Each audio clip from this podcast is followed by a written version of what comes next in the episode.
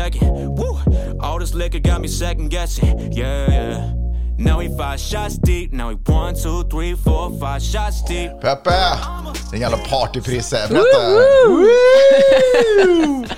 Var hemma klockan 11.30 igår kväll. Var hemma klockan 11.30. 11.45, det behöver inte förminska min festkväll. Tack Nej, så Peppe, mycket. du har varit ute och partat. Hur känns det? Kanske lite bakis idag, eller? Ja, kanske lite. Ja, wow, wow, wow, wow. Ja, wow. ja, ja, inte för att skryta, men jag har varit på fest. Ja, fan shit. Men du går inte ofta på fest, Peppe. Du går Nej. inte ut och... Av oss två så är det jag som kanske aldrig kommer hem på kvällarna. Nej. Och varje gång du är ute tror jag att du ska dö, Ja. eftersom det är nära ögat varje väldigt gång. nära. Du kan ju ofta blåslagen och... Ja. Får, kan jag, får jag bara göra en disclaimer? Att jag vill inte att den här podden ska bli en sådär alkoholglorifierande podd. Det finns alldeles för många sådana redan. Med det sagt, jag mindar inte ett gott sällskap och, och lite drinkar. Och jättemycket drinkar. Heller. Ja, men det gör jag. Alltså Men jag ska säga att jättemycket drinkar är mer en effekt av gott sällskap. Ja. Förstår du vad jag menar? Ja, Nej, jag, du förstår ja, inte jag förstår verkligen inte, för jag tycker inte om att bli full. Jag är verkligen en tråkig människa. Ja. Men, eh, Nej, du inte, säg inte så. För det kan inte vara så att de som dricker alkohol alltid är de, liksom, frontas som de roliga människorna. Du är ju fantastisk att ha på fest, det är ju inte det. Vissa behöver... Eh, en annan... En, ehm, du vet jazz. en annan tjej du, känner, förutom mig. en annan tjej jag jobbar med försökte jag säga så bara, vänta, vad fan betyder det ens?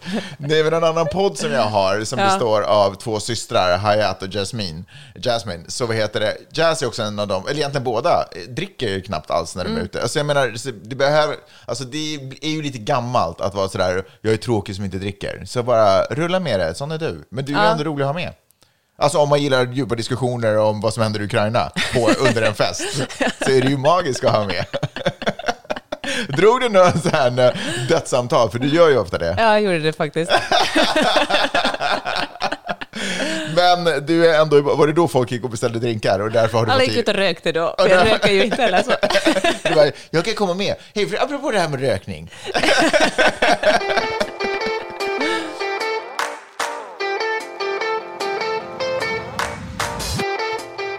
Lyssnar på Magnus och Peppes podcast.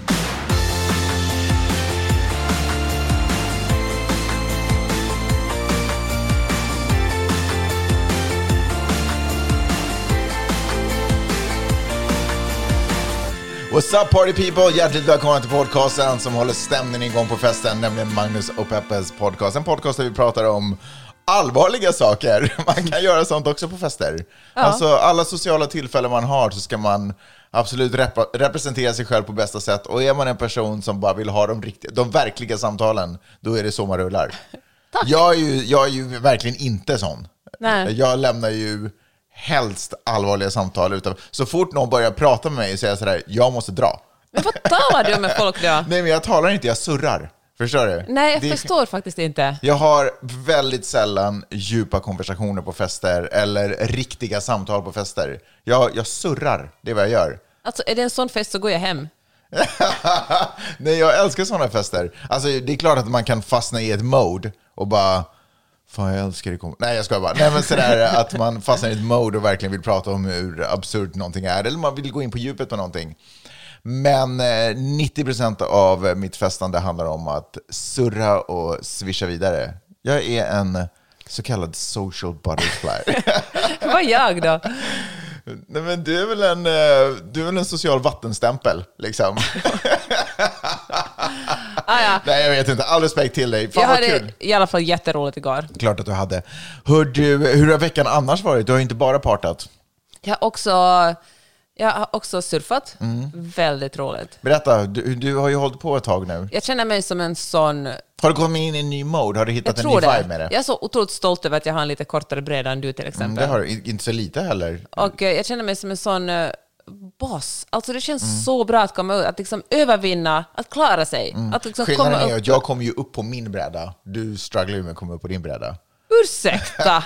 Det där är inte ens sant. Varför, må, Peppe, var, Varför sa du något sånt här? Nej, men älskling, efter 12 års äktenskap, varför måste du vara så tävlingsinriktad med mig? Alltså, du är så jävla oavslappnad. Alltså, jag kan inte ens skoja om det där, utan jag visste att när jag skojar så kommer du inte riktigt bara ta det som ett skämt och laugh it off. Trygg i din egen förmåga av vad du kan och inte kan, utan verkligen så här You did not, blev det direkt.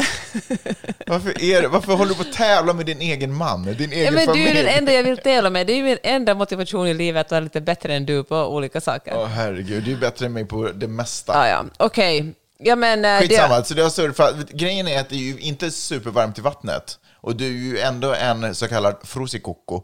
Ja. Google that shit.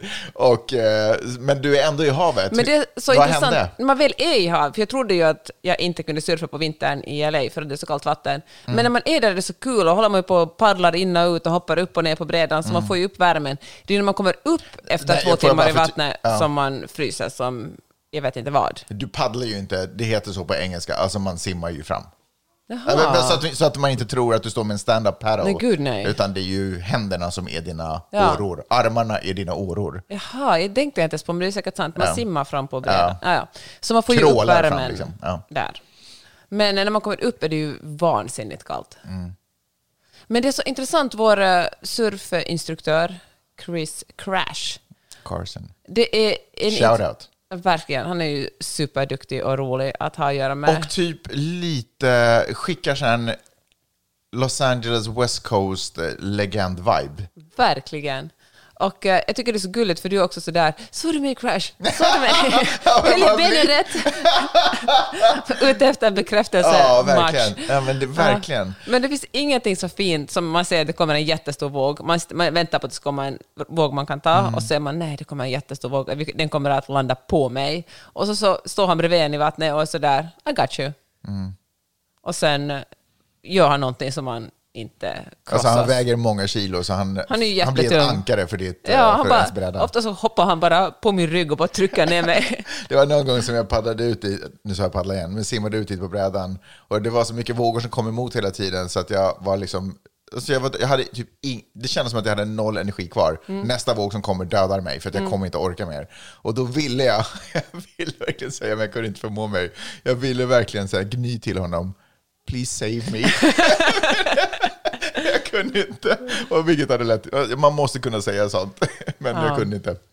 Men, ja, nej, men det är fantastiskt roligt. Och ridningen också, men hur, har du börjat konkurrera med ridningen nu? Hur känner du att du vill fördela tiden? Ja, hästar kommer ju alltid först, Magnus. Mm, hästar kommer alltid först. Jag har haft otroligt bra Men visst hästpersoner. finns det någon form av likhet mellan att surfa och att rida? Men jag tror man får bra balans av att rida. Jag tror det kan man ta med sig i surfingen och Mm. vice versa. Nej, men det, fin- det otroligt. Och så är det någon slags adrenalingrej också där. Det är ju Mm. roligt att göra någonting som går fort. Jag tycker ju det är så fantastiskt, för båda de här sakerna har ju hänt inom loppet av två år i mitt liv. just Dessförinnan, dessförinnan hade jag ju varken surf eller häst i mitt liv. Eh, och surf mycket, mycket senare. Men, men det jag tycker är coolt är, för anledningen till att jag överhuvudtaget ens har börjat med de där, är ju för imagen. Alltså att kunna sitta på en häst har ju aldrig handlat om att lära sig rida, utan det handlar om att känna sig som, en, som Lucky Luke i några minuter. Det är det enda det har handlat om. Om jag kan liksom komma undan med att sitta på en häst utan att vara rädd, så då kan jag gå in i viben som någon, Men skjuter snabbare än din egen skugga. ja, men som någon cowboy. Liksom. En, en bra cowboy någonstans som gör rätt, jobbar för rättvisa. Och samma sak, surfet var ju också, jag har ju sett, alltså, Los, alltså Kalifornien, vykort, allt, allt som har med Kalifornien, surf liksom. Och att bara kunna få vara imagen att sådär, låtsas få vara en av de coola i havet. Men det som händer när man väl börjar är ju den här nya världen som öppnas. Och ganska snabbt så blir imagen sekundär. Och sen är det bara, fy fan vilken magisk upplevelse det är att lära sig rulla med element. Och då säger jag typ att hästar nästan är som ett naturligt element. För de är så, de gör ju, de är så stora och starka så de behöver ju inte min tillåtelse att göra någonting. De kan Nej. göra vad de vill. Liksom. Eh, och samma sak, vågorna sitter inte och förväntar sig att, eller de existerar inte för mitt surf, utan de gör vad de vill och så får jag bara på något sätt hitta ett sätt att jobba med det här. Jag tycker det är, det är fan, äh, det är mäktigt, det är så jävla mäktigt. Hörni, om ni någonsin är här ute, eh, så ta surflektioner. Gör det, hitta en, gå- hitta en bra surflärare och googla det. Och så går ni ner till eh, stranden och så, tar ni, så surfar ni två timmar en morgon. Det är ett så jävla magiskt sätt också att vakna upp på morgonen. Men eh, det är inte därför vi är här, Peppe. Nope. Ska vi dra igång på den? Ja. Jag tänkte att vi skulle börja med eh, Bruce, JPKJ motherfucker Willis. Du hade läst en artikel i LA Times. LA Times hade en jättelång artikel efter att eh, Bruce eh, exfru Demi Moore gick ut på Instagram och sa För- att han går i pension. Precis, för ingen har väl missat där. Jag glömde, jag tog ett steg vidare. Jag utgår från att alla förstått att eh, Bruce Willis lägger ner sin karriär på grund av att han har fått diagnosen afasi. Det här fick vi reda på genom att Demi Moore la upp ett Instagram. Och egentligen hela familjen la upp eh, parallellt ett samma ett pressmeddelande, vad man ska säga. Precis. Och, eh, Känslosamt också, kändes det som. Ja, många gick ju ut och blev jätteledsna och, och då skrev LA Times en artikel som baserar sig ganska mycket på rykten och eh, uppfattningar om hur situationen är. De drog de här slutsatserna att eh, Bruce har eh, chippats omkring som ett kolli till olika filminspelningar och där har någon knuffat honom framför kameran och sagt eh, dansa, typ som skulle vara en cirkusbjörn i Ryssland. Och att han har varit helt bort- bortkollrad, typ som om man skulle ha, han skulle ha någon slags eh, hjärnsjukdom, vilket han i och för sig har, afasi är ju en hjärnsjukdom, men som han har en annan sorts hjärnsjukdom där han verkar inte fatta vad som händer. Och eh, det, jag tror den här artikeln också gjorde det att vår kompis Corey var ju också nämnd där som en av producenterna till hans filmer. Och eh, det blev ganska, och jag kände, alltså Corey och jag tycker ju mycket olika om saker, men jag kände mig nästan sådär lust att försvara honom för att eh, attityden, eh, liksom påstående i den här artikeln var att de här produktionsbolagen bara har utnyttjat Bruce Willis och eh, gjort en massa, snabbt en massa dåliga filmer för att pumpa ut alla pengar de kan innan Bruce är för dålig för att överhuvudtaget synas framför kameran. Mm, att det skulle vara liksom att man utnyttjar honom och han inte Ja. har någonting att säga till om. Och det var intressant för efter det här så gick ju diskussionen på Twitter bland eh, speciellt amerikaner som läser LA Times var så, blev, blev ett jättestort shameande gentemot produktionsbolagen och man tyckte väldigt synd om Twitter. Om Twitter, om eh, Bruce det, Willis. för någonstans, vad som än händer, så är det ändå synd om Twitter. du fattar vad jag menar. Ja, jag fattar. och då tänkte jag eftersom du Magnus ändå träffar Bruce Willis vid många tillfällen, varit med i två av hans filmer och ätit middag med honom, tänkte jag fråga, kan inte du göra? För den, den person du har beskrivit för mig när du har träffat honom En är ju inte dude. den här. Nej. Vet du vad, alltså, Bruce har ju varit ganska mycket i, inte hetluften ska man väl kanske inte kunna säga, men det har, det har surrats ganska mycket också innan det här, därför just för hans medverkan i många B, en, mass, en rad med B-filmer. Mm. Jag tror till och med Razzie Award, som är väl en sån här eh, hån-award, alltså fan shit, jag borde ju verkligen veta det. Jag kunde verkligen ha googlat två minuter innan vi startade podden. Mm. Men har startat en egen kategori för Bruce Willis. Alltså att, så att man, man var just på väg att håna sönder honom, sen kom budskapet ut om att, man, att han har afasi eh, och att han därför inte längre kan fortsätta. Så då har det liksom allting har vänt och då är det, längre, in- då är det liksom på något sätt produktionsbolagen som har utnyttjat honom Ja, precis. Ja, det är svårt att skjuta på någon som redan ligger, så att Ja. säga. Så att han, eh, och, och det är ju fantastiskt. Eh, Eller vad då är fantastiskt? Att de har tagit bort det menar du? Att, att de Nej, men jag tycker att det är så fantastiskt exempel på hur man bara älskar att hata. Det måste finnas någon som man ska skjuta ner Ja. på. Men låt mig inte hamna på det sidospåret, utan låt mig komma ner till the nitty gritty.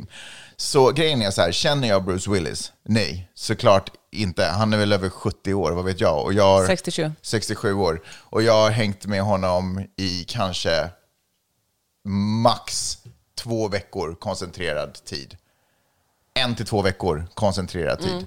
Så vet jag hans innersta drömmar och vad han tycker och tänker om saker och ting? Nej, såklart gör jag inte det. Ringer han mig? Nej. Har han mitt nummer? Det skulle han lätt kunna få i och för sig. Men nej. Har jag hans nummer? Nej, jag har inte hans nummer.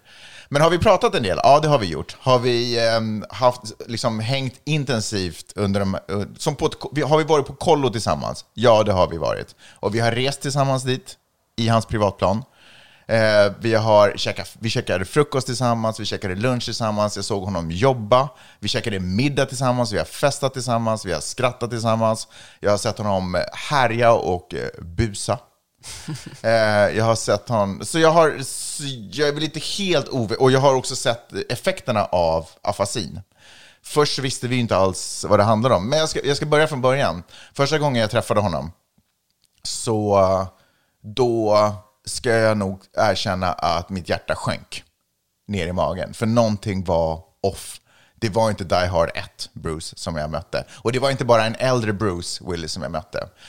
Jag har ju haft oturen att ha ganska mycket eh, strokes och proppar och vad är det man får? Vad heter det? Inte hjärtinfarkt? Ja, hjärtinfarkter också i och för sig. Eh, runt omkring mig. Och, eh, och också faktum att min mamma och pappa jobbade på liksom, äldrevården. Så att jag har sett mycket liksom, eh, stroke-grejer. Och det var min första... Och, och så här är det alltid. Och så här var det också när jag såg min pappa som också fick en stroke. När jag såg honom återhämta sig efter sin värsta, den senaste, så när jag mötte honom för första gången så sjönk mitt hjärta också. Därför att det är inte samma, det är en, det är en skiftning liksom. Och, och samma vibe fick jag när, jag när jag såg Bruce Willis första gången.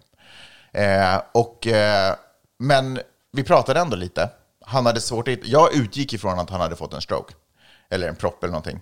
Eh, för jag märkte att när vi pratade så kände jag igen väldigt mycket maner av tidigare erfarenheter från sådana patienter. Eh, och, och så här min pappa. Och din mamma för den delen också. i och för sig. Mm. Min- min mamma ja. afasi. Ja. Eh, och vad heter det? Men att prata om honom som att han vore ett kolli eller som att han inte förstår vad som händer runt omkring honom, det är bara inte rättvist. Bruce Willis är en dude som älskar att underhålla. När vi var på restaurang och käkade, eller om vi satt i hotell, vid hotellfrukosten, så älskade han att gå runt och bara prata med andra människor, alltså du vet andra gäster, skoja, var lite så här entertainer med dem, eh, sjöng och vad han nu höll på med. Och hade han språket på plats? Nej, det hade han inte, därför att han har afasi. Så det har han inte. Men, eh, och en av de här effekterna med om man har fått en propp som sen har lett till att han också har fått, att det har blivit en skada på talcentret som gör att han får afasi, så en av effekterna av det där är också att man blir hjärntrött. Och hjärntrött betyder egentligen att hjärnan bara inte pallar att arbeta. Det är som att han liksom hela tiden är inte så packad som du var igår, utan snäppet under, snäppet innan salongsberusad, och så är man på en plats där man inte riktigt förstår språket. Förstår du vad jag menar? Man är på en fest med en massa danskar. Vet du vad, det här var som... eh, man är lite full. I början på en, när jag bodde i Finland, jag kan ingen finska, så i början av kvällen på ett finskt tak. Alltså- är det så pass att man verkligen inte alls kan Nej, språket? men jag, jag kan snappa upp, jag kunde ju lite finska så jag kunde snappa upp något ord här och där. Okej, han är faktiskt ännu mer, eller jag menar han har ju bättre förutsättningar för han kan ju faktiskt ändå språket. Mm. Men det är som, du vet, man kan inte riktigt, eh, vad fan är det där Man hänger ordet? inte riktigt med i Jag förstår inte alla ord som sägs, eller jag behöver lite längre tid på mig att hitta, och så Mm. pratar vi oftast inte när vi, när vi skojar och pratar, då går det ju ganska snabbt. Mm. Så på slutet av arbetsdagen, efter att ha arbetat länge, alltså många, många timmar, så var, blev han trött, precis som vem som helst. Men för honom så var också effekten av att hjärnan inte riktigt pallade med.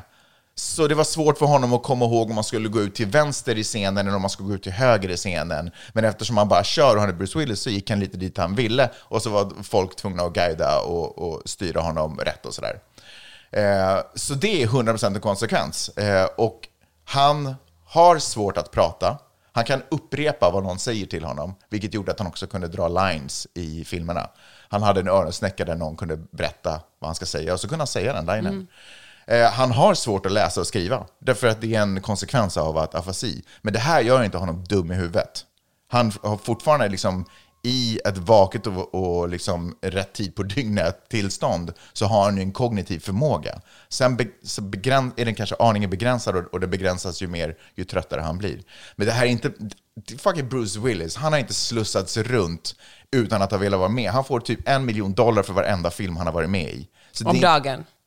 Ja, han har bara gjort... eh, En dag åt gången. Ja, nej, kanske inte om dagen. Nej, det f- tror jag inte han fick. Han, fick nog, han gjorde inte så många dagar. Så även fast vi... Nej, men han gjorde kanske en vecka. Så hade, spelade han in allting han behövde göra. Eh, och sen så fick han typ en miljon dollar för det. Okej. Så det är ju liksom en... Alltså, du vet, han... Vi, alltså, Han är okej. Det är inte synd om honom. Han Nej, men han är inget offer. Han, är, han, har, han har en sjukdom och en diagnos som dessutom kan med rätt verktyg och förhoppningsvis om, om skadan är så att säga inom situationstecken rätt placerad så går det att liksom jobba med den och kanske bromsa det om man har tur. Kanske man kan göra en operation om man har tur. Eh, kanske man kan arbeta upp vissa delar. Problemet med honom innan ganska nyligen var att han inte hade en diagnos. Det var ingen som visste vad som hände. Det var ett snack om att så här, shit, är det här en konsekvens av du vet, ganska mycket festande i sitt liv, droger och allt, liksom om det är en sån grej. Eller har han helt enkelt blivit dement? Är det det som är knaset liksom? Du vet, när folk som står honom nära så är man ju också känslomässigt engagerad. Och precis som när jag mötte min pappa första gången efter att han hade, efter hans uppvaknande, så är, står man ju nära, man så här, första instinkten är livet över. Men jag tycker inte om, eller jag tycker, inte, det, jag tycker inte, alltså, jag tycker inte om att man pratar om honom nu som han vore död. För det är han inte. Han har många fantastiska liv, äh, liv år framför sig, liksom, om livet vill. Men inte på grund av afasin i alla fall. Och till och med nu säger de att han har dragit sig tillbaka och jag förstår det, för han kan ju 100% inte göra liksom Die Hard 5, för han, han är inte på den nivån att han kan leverera repliker på det sättet. Men när det handlar till exempel om att jobba för mindre produktionsbolag så skulle han säkert kunna göra det. Och varför inte? Han älskar att vara framför kameran. Ja, för det kommer jag ihåg du Han sa första älskar det. gången när ni filmade in någonting i Georgia. Ja. Och, eh, och då sa du att när han ställde sig framför kameran fick han en helt annan... eh, Att han bara lyste upp på Ja, något han sätt. går att ju det var hans in i det han element. kan. Och sen så tänker jag också helt ärligt att sådär skärma av en person från, och nu är det här säkert hans beslut, men jag menar, då så var lite snacket också sådär, hmm, kan vi göra hemskt många filmer under de här förutsättningarna?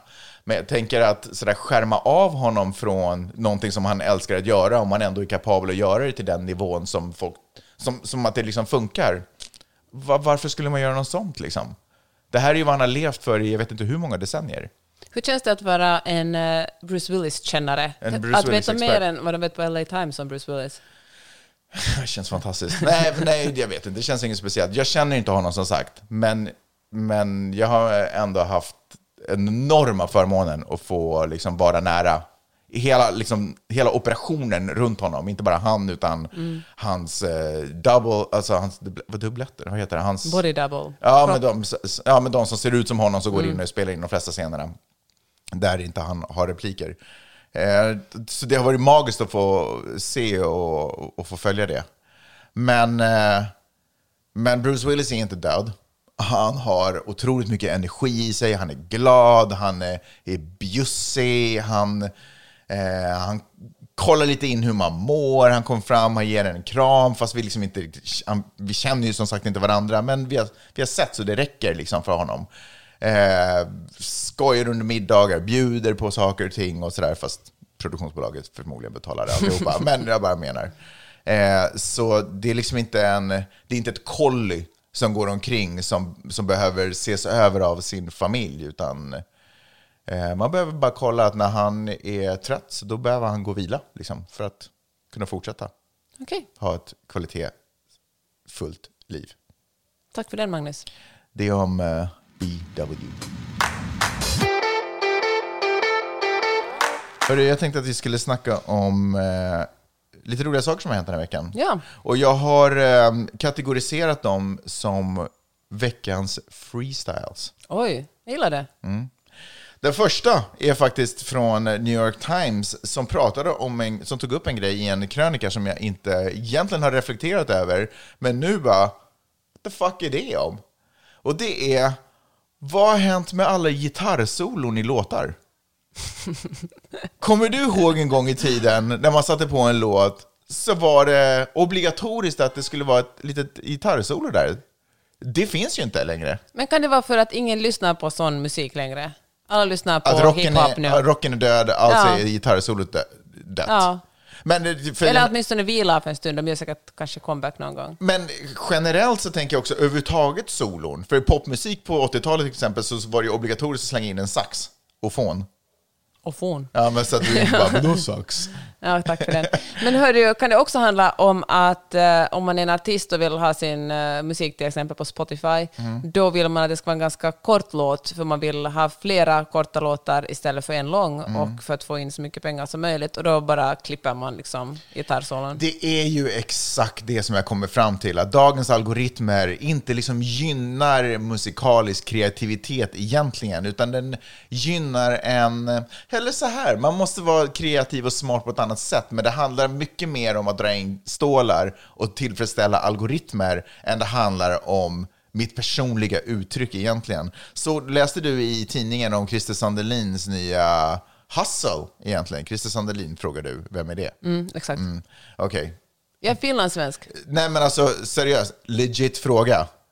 Frågan är fortfarande oklar och obesvarad. men han var, nej, men han var, han var med i ett 80-tals popband som var stort och Okej. har gjort låtar som du säkert känner till, som han sjunger på fyllan. Som kanske sjöngs igår till och med. Nope. Nej, okej.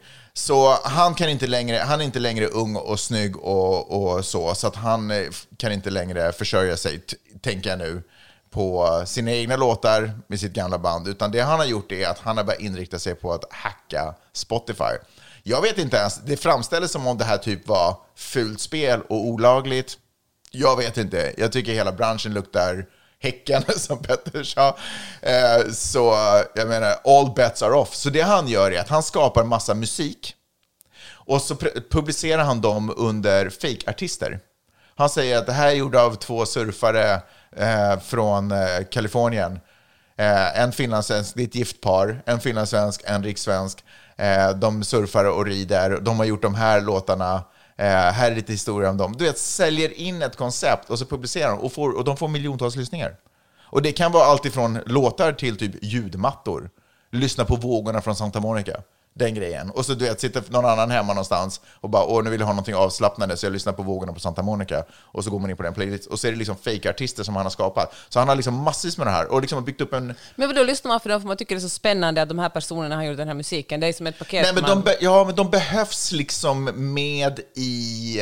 Jag tror att det handlar om att det är liksom en del av att knäcka algoritmen, så de behövs i liksom konceptet. Det kan inte vara Christer Sandelin som har spelat in vågor i Santa Monica, please listen. Utan det ska ändå vara så här att det här, bakom det här är en liten image, de här... eh, en backstory, Ja, ja. exakt. En backstory.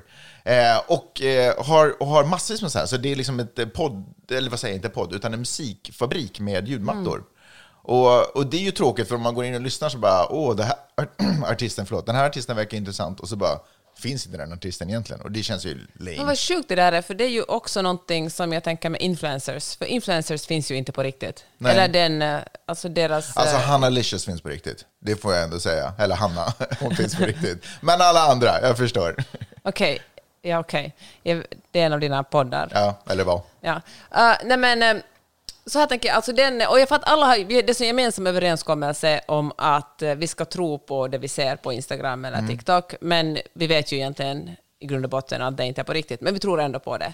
Och eh, det är fan hela samtiden är uppbyggd så, att eh, vi, den här musiken är gjord av två personer, för det känns bra att den är gjord av två personer. Egentligen vet vi att det inte är så, men vi har en överenskommelse med producenten att vi ska gå på det, för det känns bättre då.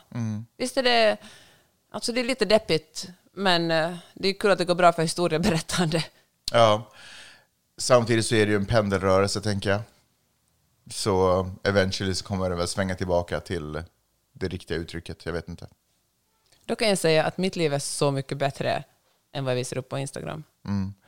Eh, äckligt sagt, men eh, jag, det stämmer. Eh, så det, det, jag skulle säga att det var på plats nummer tre av freestyles. Okej. Gitarrsolo, freestyle, man skapar i stunden. Eh, kanske inte riktigt sant. På plats nummer två tänkte jag spela upp eh, det här klippet. For God's sake, this man cannot remain in power. Joe Biden eh, under sin eh, resa i NATO, höll jag på att säga, men i Polen, eh, säger de här bevingade orden och folk bara!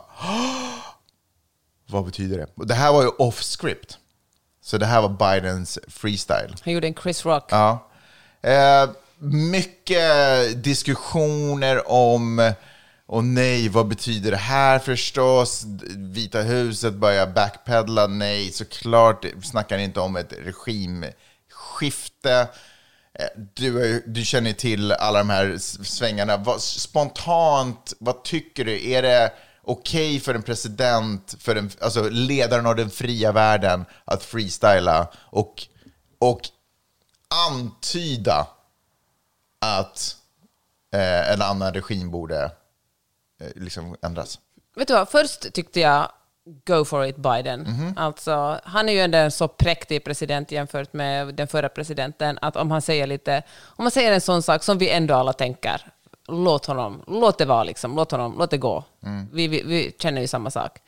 Sen funderade jag en stund vidare på det och eh, läste och lyssnade på vänta, vänta, politiska vänta. poddar. Förlåt, får jag bara fråga en sak? När du sa som vi alla tänker. Ja.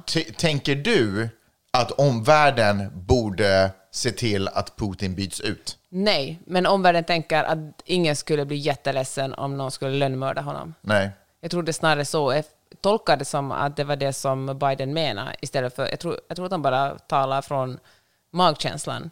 Alltså, jag tror inte det var så att han ville sända ett meddelande till Putin att USA kommer att göra ett regimskifte. Utan jag tror att han bara sa att många av oss önskar att Putin inte ska vara Ja, men president. det, var, det är ju så han har sagt det också efter. Men eh, så lyssnade jag på en intervju med en uh, uh, Rysslands expert som Oj. hade forskat i också just ryska kärnvapen, som sa en sån här sak att det har faktiskt en jättestor betydelse, för när USA säger något sånt är det också lite pinsamt för, för Ryssland. Alltså det tolkas som jätteaggressivt från Rysslands håll. Och eh, för Putin är det allra viktigaste att komma ur det här med liksom, ansikte i behåll. Han vill inte skämmas för det han gjort. För det är det värsta en man kan göra, är att, man, han ska, eller att folk liksom ser ner på honom. Och, eh, och sa att, att, varje, att egentligen skulle det strategiskt bästa man kan göra i väst är att hitta en lösning för Putin. Och det känns ju liksom förnedrande. Man vill ju bara krossa honom. Speciellt när man har sett vad de ryska soldaterna har gjort åt civila i Ukraina vill man ju bara jämna hela landet med marken. Som är på i alla tabloider nu. Eller inte kanske tabloiderna, men som är alla, alla ettor överallt i Mm. nyhetsvärlden. Och, eh, men eh, hon, den här experten, sa att det är, det är liksom, i Ryssland fattar man inte, alltså det är viktigt för Putin att hålla sitt ansikte. Och eh, hon, sa, så hon fördömde ganska hårt det som, som Biden hade sagt. Hon sa att det är inte, det är inte bra att vara så aggressiv mot dem. För att det är viktigt att Putin ska behålla sitt ansikte. Ja, för att han måste få visa Varför sig... bryr vi så mycket om Putins ansikte? Ja, men då kom hon tillbaka till kärnvapen. Mm. Att för det är det ändå, hon sa att man vet, alltså det är omöjligt att säga hur, hur, hur bra kärnvapnen fungerar i Ryssland. Det är ändå osannolikt att, han, att Putin ska använda dem. Det krävs, tre, alltså det krävs två personer, tre personer har liksom nycklarna till kärnvapnen i, i Ryssland. Mm. Jämfört med i USA, där det räcker med att presidenten trycker på en knapp och sen smäller världen. Men, men i Ryssland så är det presidenten, tror jag försvarsministern och sen en till, kanske ordförande för duman eller något sånt, som har dem. Och två av för tre måste gå med på det här. Mm. Men i alla fall så finns det en... eh, Alltså, så, så mycket, ju mer trängd Putin känner sig, så ökar sannolikheten. Ökar risken för kärnvapen. Precis. Hon sa att det fortfarande är en liten risk, men den finns där. Sen vet man ju inte heller vilket skick de här eh, kärnvapnen är och så vidare. Och så vidare. Men hon sa att för hon tyckte att för allas bästa skulle det helt enkelt vara att eh, man låter Putin backa ur. Och hon sa också en sån här sak att eh, den här censuren som pågår i Ryssland är kanske en blessing in disguise eftersom det får åtminstone Putin att hans popularitetssiffror har ju gått upp väldigt mycket under kriget. Folk tycker ju att det är bra det han sysslar med i Ukraina. Att om han åtminstone på hemmaplan får känna sig att han är älskad och har stödet är, är också sannolikheten mindre att han kommer att göra något helt sinnessjukt. Så att eh, när vi ojar oss över att ryssarna inte vet vad som händer. Men de- det är då jag menar att då behöver vi inte ens bry oss om hans ansikte. Då visar man bara musklerna, säger åt honom att sticka från Ukraina, eller så flyger han i luften. För att folket inom landet, han kan ändå presentera vilken version han vill av det samtalet. Förstår du vad jag menar? För att Ryssland Mm. Ja. kommer ju aldrig kunna öppna mediaslussarna Nej, de närmaste förbi. Mm. 50 åren, för då kommer ju den andra informationen läcka. Alltså det går ju inte, han måste ju hålla dem stängda nu. Så man kan ju ändå bara be honom dra åt helvete, forcera ner honom i underläge, undergivenhet, krossa hans ego, så kan han berätta vilken historia han vill hemma, och då säger han sitt eget ansikte. Hans ansikte mot världen går ju inte att rädda. Det är ju bara mot sitt eget folk. Och den informationen kontrollerar han ju ändå. Förstår du vad jag menar? Ja, jag förstår vad du menar. Nu är jag ju ingen utrikespolitisk expert i just de här frågorna. Jag refererar bara till vad den här experten sa. Men, jag åter till fattar. Biden. Åter till Biden och Bidens uttalande. Han, eh, ganska snabbt så förklarar, eller ganska snabbt, det tog, lite, det tog en minut. Eh, innan han, eh, alltså en amerikansk minut, innan han förklarade att det där var ett, ett uttryck baserat, alltså det var ett känslomässigt uttryck baserat på min moraliska kompass, ish, någonting sånt. Det handlade inte om en strategi som USA naturligtvis har.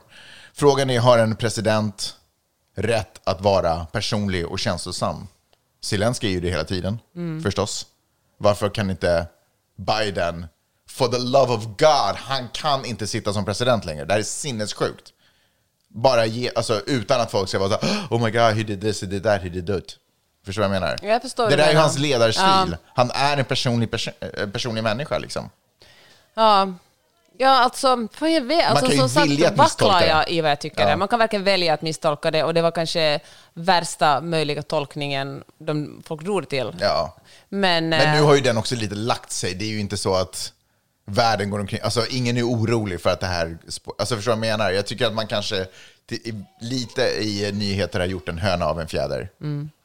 Man Nej, vill, ja. Jag tänker också att det är lite sådär, du vet, när, när en president eller en politiker eller en ledare överhuvudtaget gör en sån här grej, så är man där och liksom kollar hur mycket kan du backa upp det. Du vet, man sätter in en liten Mm. nål i sidan för att kolla, kommer du ur det här? Eller finns någonting? och jag tänker att det väl Gräver blod ur näsan lite, förstår du vad jag menar? Och det är väl också journalisters eh, uppgift att lyfta upp en sån Mm. här sak. Alltså det är ju, man gör ju inget bra jobb som journalist om man bara är sådär, nej, nej, nej, men alla fattar ju Nej. att han inte Nej, man menar." behöver ju en förklaring. Det är ju klart att, man måste ställa en följdfråga på det. Ja. Men sen så tycker jag när det kommer till, här är min förklaring, och så bara, tror vi på den? Mm. Då, då, liksom, då är man inne i det här uh, virrvarret av, jag tror kanske, alltså, om någon ber om ursäkt, så i något tillfälle måste vi liksom, vi måste ju ta, alltså vi måste ju tro på den ursäkten. Ja, jag håller med. Och jag tycker, och det tar mig också faktiskt till Putin, för om han säger I will fuck you up, då måste vi tro på att det är det han säger. Inte säga, ja fast han, han bara hotar, han skulle aldrig göra det. Och då måste man svara som om det här är en verklighet. Och då är det det enda svaret. Om du släpper en, en kärnvapen, då kommer det regna kärnvapen över dig. Det, är liksom, det spelar ingen roll var du släpper den. Det kommer regna. Och det måste han förstå. Liksom.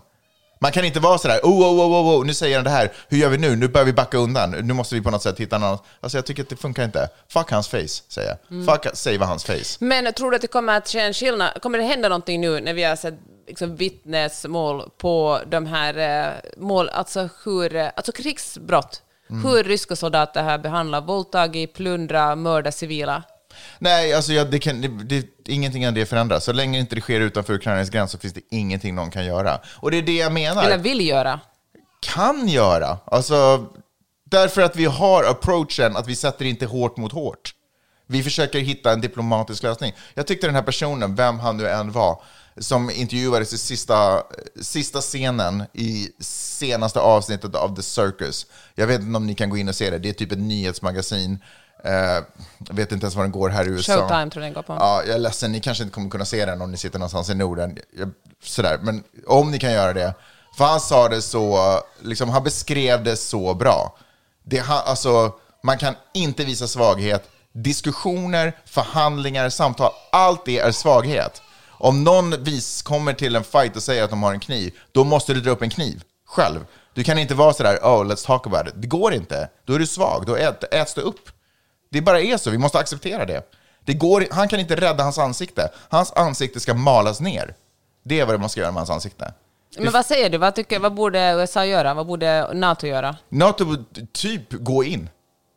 Gå in i Ukraina. Skrämma bort honom. Ge, sätt flygförbudet. Sätt flygförbudet över Ukraina. Det är kanske vad jag skulle säga är att gå in. Sätt flygförbudet och försvara det flygförbudet. Det ska mycket till om Ryssland börjar öppna eld mot eh, NATO-flyg över Ukraina. Jag tror inte han har bollar till det. Och har han det är de ju slaktade. Men vad händer sen då? Okej, Ryssland backar ut. När man pressar ner, för att, att pressa ner honom till undergivelse är det enda sättet. Men sen, han kommer ju sen, eh, som vi talade om i förra Då avsnittet. kommer han bli en svag ledare och då kommer han avsättas av sitt eget. Du tänker att det blir en revolution? Ja, då? för det är bara starka ledare som kan leda det där landet. Och blir han en svag ledare så är han inte fit att vara ledare. Om man tvingar ner honom till liksom underkastelse, så då antingen flippar han och då dör alla. Eller så vad heter Men det är ett ganska dåligt alternativ. Jo, men det, vi är ju där vi är. Alla dör. Just nu så ah, binds civila människor med händerna bakom och skjuts i huvudet. Folk som inte har någonting med Putin eller Zelenskyj att göra, som bara är människor. Liksom. Folk dör ju redan nu, det är bara vi som inte dör. Vi måste sätta vårt eget liv som insats och stoppa den här jävla idioten. Nu kommer jag inte ens till trean i min freestyle. Jag kan tycka det blir på så gott humör efter den där. Här eh, har du trean. Lord, Jada, I love you. G.I. Jane 2, can't wait to see it. All right?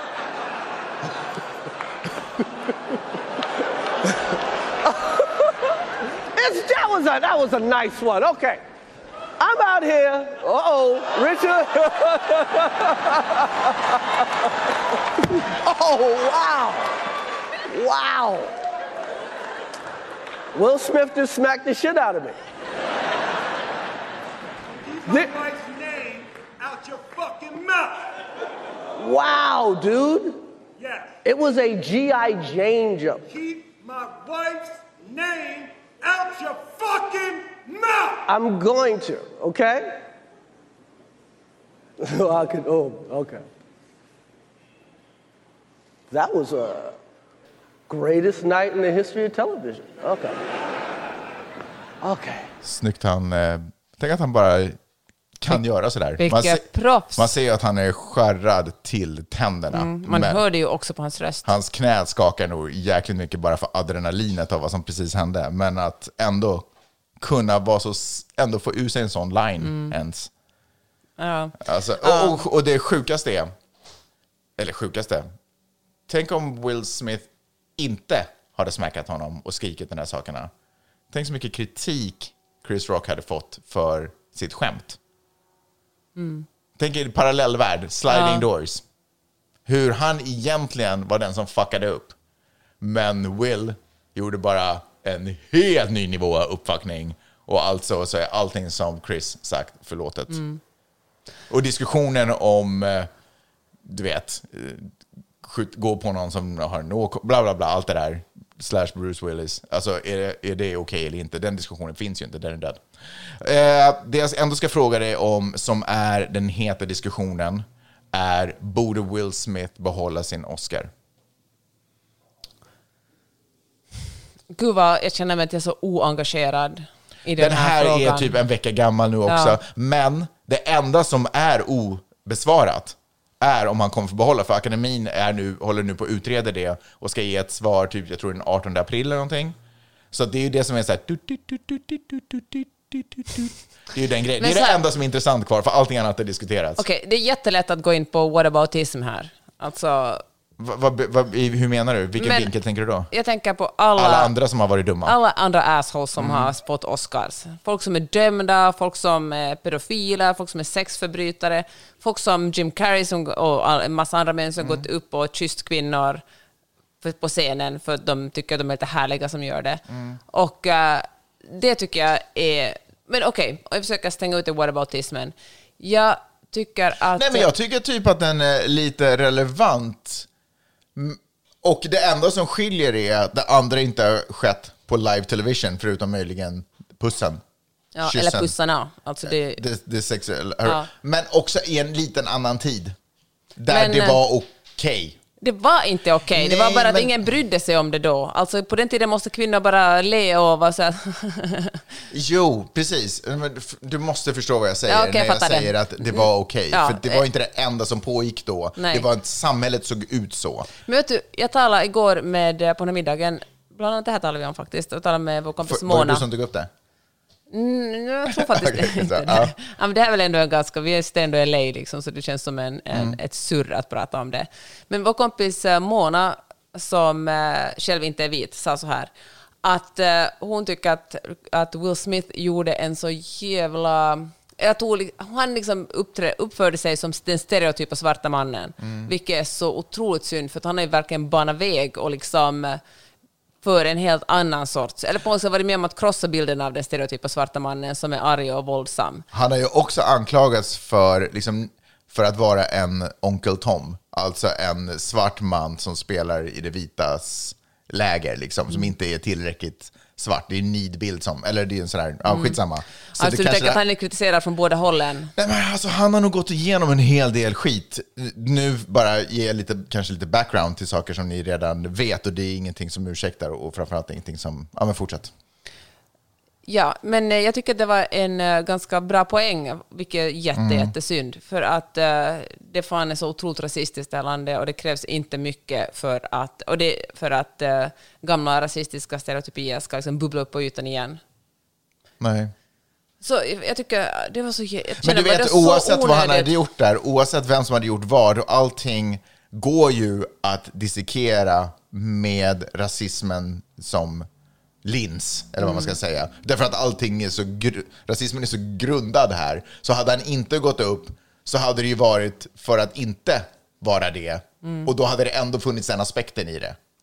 Mest känner jag kring hela den här frågan är att det är någonting som vi inte vet. Alltså det, därför det skämtet var, det var ett jättedåligt skämt. Alltså det var inte ens roligt. Nej. Och det var tydligen ett skämt som Chris Rock inte ens hade dragit på övningen, på the rehe- rehearsal där innan. Utan Nej, som också en freestyle, Ja. Pence på min lista. Och, eh, Och Will Smiths ah. freestyle. Och eh, så jag känner att, uh, fan, alltså, ska han behålla sin Oscar eller inte? Jag kanske är lite sådär, fan vi, förlå- vi förlåter människor i det här landet. Nej, klart att han inte ska behålla sin Oscars. Ja. För att allting annat som har varit orätt borde ju också ha bestraffats. Det kan ju inte vara grunden och nästa trappsteg till någonting ännu dummare ska gå obestraffat. Det är klart att han ska bli av. Det är klart att akademin har, borde ha ett intresse av att deras eh, vinnare och deras, eh, de som de vill uppmärksamma ska bete sig enligt form. Liksom. Hundra alltså om det ens, oavsett vad han, alltså Okej, jag fattar. Det är oavsett. Från akademi, Bara från akademins perspektiv. Okej, fair enough. Jag fattar vad du menar. Från akademin så är det ju såklart helt oacceptabelt. Sen får ju samhället döma hur, hur man Ja. vill och han får väl be om, han har ju bett om ursäkt, bla bla bla. Allt det, 100 Men som, procent. och att säga det här att gjorde för kärleken, ja men det säger ju alltid män som slår andra män och Ja, kvinnor. men Det- jag tycker också så här. Om Will Smith tyckte att det han gjorde var rätt, eller om han, när skämtet droppades eh, och han kände att jag måste gå upp och smacka skiten ur Chris Rock. Det är det enda jag kan göra som man, som pappa, som eh, make. Då gör han det. Men så tar man också konsekvenserna. Man kan inte få äta kakan och ha den kvar. Alltså du kan inte... Förstår du vad jag menar? Mm. Alltså, man måste... För jag tycker sådär, och det här är absolut inte samma sak, men jag tycker att saker som civil olydnad, så ingår det i att jag förstår att lagen och reglerna inte supportar mig i det här, men det här är vad som är rätt för mig att göra. Så därför måste jag göra det. Och jag kommer att ta men konsekvenserna. då tar man också konsekvenserna. Då låtsas man inte som Mm. om det här borde sk- skylas under mattan eller love make me do crazy thing. Ja, 100 procent. Men man är också man och tar konsekvenserna. Och bland annat så, man, så accepterar man det faktum att man inte kommer få en Oscars. För det är priset man betalar för, ibland för att göra det man upplever är rätt. Ja, jag Det tycker det. jag jag är- det. är- Men om han på riktigt var intresserad av att lyfta fram sin frus eh, sjukdom, tänk om han hade fått den och så inte slagit, ta, men tagit upp det i, tal, i tacktalet. Verkligen! Så lätt.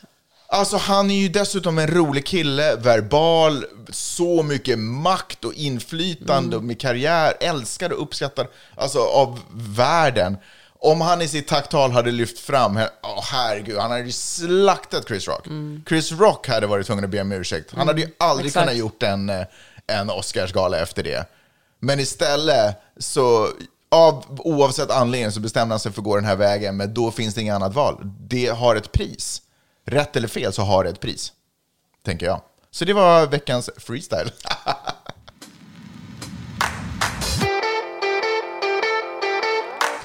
Jag skulle tala om Fredrik Hjelm och Uff. Sebastian Siemiatkowski. Okej, hej Rassebasse. kan du åtminstone försöka lite lära dig folks efternamn innan du Okej, presenterar Voice VD och Klarnas VD. Ah, okej. Och, eh, Okej, fuck deras efternamn. Jag Exakt. skojar, nej jag skojar bara. Jag skojar bara. Nej, men, okej, människor. Fredrik Hjelm skrev på Twitter att han tycker att det borde finnas ett system där man kan... eh, Förlåt, är Fredrik Hjelm Voi? Han är Voi. Aha, Ja. Så det är hjälmtvång på Voi? Ah! Brum. Ja, och eh, det han tycker att man kunde, borde kunna ratea journalister efter hur bra de har skrivit en... eh, en de har, han har gett av sin dyrbara tid, gett en intervju åt en journalist och så har den här journalisten haft mage att eh, skriva någonting, eh, kanske till och med negativt om hans bolag. Och då borde man kunna gå in och ge stjärnor åt den här journalisten och, och eh, också rata honom hur sanningsenligt det är, för han tycker att skriver man något negativt så är det lögn, eller så uppväger inte journalisten det med lika mycket positivt och då blir det orättvist. Och eh, det här förslaget var ju så dumt att eh, man nästan ville svimma. Men jag tänker också att det Varför kanske... är det så dumt? För att eh, då har man verkligen ingen som helst uppfattning om hur journalistik fungerar. För att det, jag fick en sån här Eller yttrandefrihet för den. Eller yttrandefrihet, verkligen. Men att det Och finns pressfrihet. en, en upp, eller kanske främst pressfrihet, uppfattning om att journalister har som en egen agenda att förstöra för andra människor. Att varje gång någon granskar någonting eller skriver att någon har gjort något fel blir det här företaget eller personen arg eftersom hen eller företaget känner att vi har också gjort mycket bra, lyft upp det som vi gjort bra, inte det som vi gjort fel. Men också uppfattningen om att journalisters jobb är att promota din jävla idiotiska verksamhet. Men verkligen. Alltså, the fuck kommer den ifrån? Alltså, det, det, det är ju PR-byrås uppgift. Varför, varför, en journalist vill ju veta vad din grej är. Det är ju otroligt sorgligt att äh, människor som ändå har, är så här rika och kommit så långt inte förstår vad journalister gör. Hur, hur en fungerande press fungerar. Alltså det är ju jättedeppigt. Och då tänkte jag på en sån här sak. Vi har ju kollat på väldigt många dramatiserade tv-serier om, eh, om eh, startups som har blivit jättestora företag här i USA. Alltså som eh, WeWork, som We Crashed. Vi har kollat på den här serien om Superpump som handlar om Uber. Vi börjar kolla på den här eh, med Elisabeth, vad hette hon, som grundade ah, den här bioblod... Vad heter det? Jaha, just det. Ja, okej. Ja. Ja. Och alltså, det, det går liksom... Hon som låtsades ha en, en fantastisk vetenskaplig upptäckt som gjorde att man kunde läsa av DNA och förutse sjukdomar Ja, men en och alltihopa. liten bloddroppe räcker. Men så hur fanns det varken vetenskap Nej. eller någonting annat bakom det. Och äh, mest är det snubbar och så finns det någon enstaka kvinna. Men, men- och då tänker jag så här, så här fungerar ju också Mark Zuckerberg på Facebook. Mm. Att man bara ljuger och överdriver och bryter lagar för att se hur mycket pengar man kan tjäna Mm. och försöker göra det så fort som möjligt så att äh, lagstiftningen inte riktigt hinner med. Mm. För det är ju en orsak till att sociala medier ha, är så problematiska just nu för att eh, de är snabbare än lagstiftningssystemet. Vilket är helt naturligt för att lagstiftning ska gå långsamt. Alltså det är meningen att man ska kunna vara noggrann och fatta rätt sorts lagar. Det ska inte ske Så att man inte behöver ändra lagar stup i kvarten, utan att man på något sätt kan göra välgrundade samhällsförändringar. Och då tänker jag på en sån här att man att, men, och ofta tänker jag så här, okej, fan, kulturen i USA är ju liksom otroligt individualistisk. Man är bara vassa armbågar och liksom, det är jag som räknas. Det är ett otroligt individcentrerat samhälle. Också där här, den amerikanska drömmen är att om du bara jobbar tillräckligt hårt och gör vad som, om du bara får mycket pengar har du gjort rätt. Då är det smart. Eh, Då är du smart verkligen. Det som, som om IQ och, eh, och det som står på ens konto är liksom korrelerar på något sätt. Men- Och då tänker man så att med Sverige, eller Norden, där har man ju ändå ganska bra grundskola. Där fattar man eh, att korruption är dåligt. Här förstår man liksom att, att det är bra med obunden press. Vi har public service och sånt lär man sig i skolan. Men att, eh, att till och med här så förstår inte väldigt rika personer, eller väljer att ignorera det. Eller så är de bara så pass rika och mäktiga att de, inte, att de tycker att de kan förändra samhället med sina åsikter. Alltså, jag, vill inte, jag vill inte tro att det är så ondskefullt, att man verkligen, att den här personen i hjälm och den här klarna att de verkligen seriöst tycker att, eh, att journalister ska rejtas, att man ska hålla någon slags, det är verkligen något som sysslar med i, i Ryssland och Nordkorea och andra liksom icke, eller väldigt många så icke-demokratiska länder. Jag tror i och för sig inte att man ratear journalister i Nordkorea. Jag tror inte man har något behov av det. Nej, men du fattar vad jag menar. Eller Dubai, eller så- Förenade Arabemiraten, eller Saudiarabien. Men eh, att, eh, ja, alltså det är på något sätt så, jag vet inte, det är så Men, deppigt. men samtidigt så, alltså, de säger vad de säger, det är ju bara garva åt det. Alltså, vad ska man göra? Eller är, det, är det viktigt att ta den här diskussionen för de tänker att de ändå har en viss följare som bara, ah, det, här, det här verkar Jag- rimligt liksom. Jag tror det, för jag tror att det finns väldigt många, speciellt alltså vilsna män, för, som tycker att det är väldigt enkelt att se upp till någon som är framgångsrik och lite tuff. Och det just nu finns det en, en eh, trend där man ska tycka illa om journalister. Alltså något som Trump satt, som befäste ganska tydligt under sin, både under sin president, sina presidentkampanjer och under, som president, där han tyckte, sa uttryckligen att journalister var samhällets fiender. Och det är ju klart att någon som tjänar på att inte bli granskad säger något sånt. Alltså någon som inte riktigt har rent mjöl i påsen. Det är klart att det är softare för de här, de här liksom, både Klarna och Voi eller liksom lite smutsiga politiker. Klart det är softare om de bara har människor som gör PR för dem, alltså skrivs om dem positivt. Ja. Men och om någon säger något negativt så kan man bussa liksom en massa arga människor, följare, på Mm. dem. Och jag tycker, men... men jag tänker det är ju ett så otroligt kortsiktigt och väldigt egoistiskt sätt att tänka, för att det är ju bara auktoritära stater det fungerar så här, när det inte finns... När, Mm. Men företag är ju auktoritära liksom, ministater, skulle man ju nästan kunna Ja. se det så. Det är så företag fungerar. Det, det finns en hierarki och det finns en ledare som ska guida. Och det, det är inte så superintressant vad de anställda tycker, därför att det är ledarens vision. Det är ju kaptenen på båten och det är ledarens vision som ska liksom uppföljas. Det är ju liksom poängen, men det är ju inte så vi bygger ett samhälle. Där är det ju viktigt att vi alla kan vara med och påverka, att vi, har, att vi kan lita på att vi har rätt tillgång till rätt information. Och jag fattar känslan om man känner att man har blivit eh, baktalad eller att eh, journalisterna skrivit någonting helt eh, uppåt väggarna. Oftast finns det ju möjligheter att komma till tals ändå i tidskrifter. Om inte annars kanske man kan gå till en annan tidning och, och skriva en debattartikel om det här eller på något sätt skriva, inte fan vet jag. Eller, och, och idag, ännu lättare med sociala medier. Det är ju inte så att de här personerna står plattformfria. Apparently så pratar vi redan om deras dilemma och deras fantastiska idé som alla timmar som de satt på krogen och funderade på kom fram till. Det här är liksom kvittot av det och nu diskuterar vi ju det. Så det är klart att de ändå också når ut. Så hela det här att alla går omkring och pratar om att de är offer, det spelar ingen roll om du står på bandet på något